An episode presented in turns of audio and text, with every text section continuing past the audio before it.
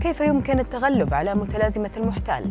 لمرضى الكلى تجنبوا الإكثار من منتجات الألبان أطباء بمصر يوضحون حالة نادرة لجنين داخل جنين كيف سيكون حال كورونا بعد عام من الآن؟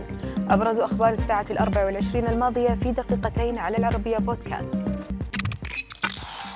إذا شعرت يوما بأنك محتال في العمل فأنت لست وحدك فقد كشفت مراجعة علمية ل 62 دراسة حول متلازمة المحتال.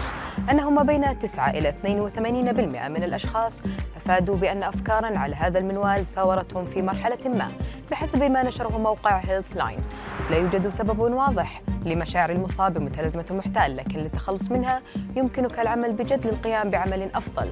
يمكن ألا يفيدك كثيرا ويكمن الحل في أن تقوم بتغيير تقييمك الذاتي لنفسك. حذرت خبيرة تغذية روسية من أن أكثر المنتجات ضرراً للكلى هي منتجات الألبان خصوصاً عند الإفراط بتناولها وكذلك الأطعمة البروتينية الدهنية. جاء ذلك في مقابلة مع موقع روسي كما بينت أن الكلى تؤدي وظيفة تنظيف الجسم وإخراج السوائل الزائدة ونواتج عملية التمثيل الغذائي. محذرة من تحميل الكلى كمية كبيرة من الأطعمة البروتينية مثل اللحوم لأنها تلحق الضرر بعمل الكلى.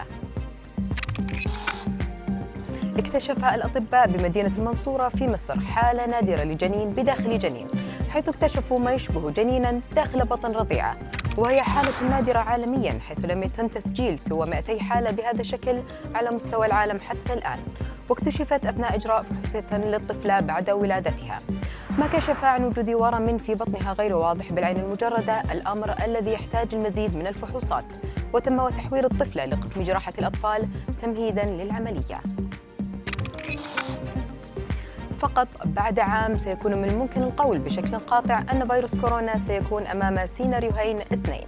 فبحسب طبيب روسي مختص في الأمراض المعدية شديدة الخطورة هناك سيناريو أول لانتهاء هذا الوباء. هو انتقال عدوى الفيروس التاجي إلى حالة مرض موسمي مثل الإنفلونزا لكن الخبير يعتبر أن السيناريو الثاني الأكثر احتمالا لتطور الأحداث هو انتقال الفيروس التاجي إلى حالة عدوى بؤرية طبيعية. في هذه الحالة يمكن للفيروس العثور على مضيف ناقل له في الطبيعة.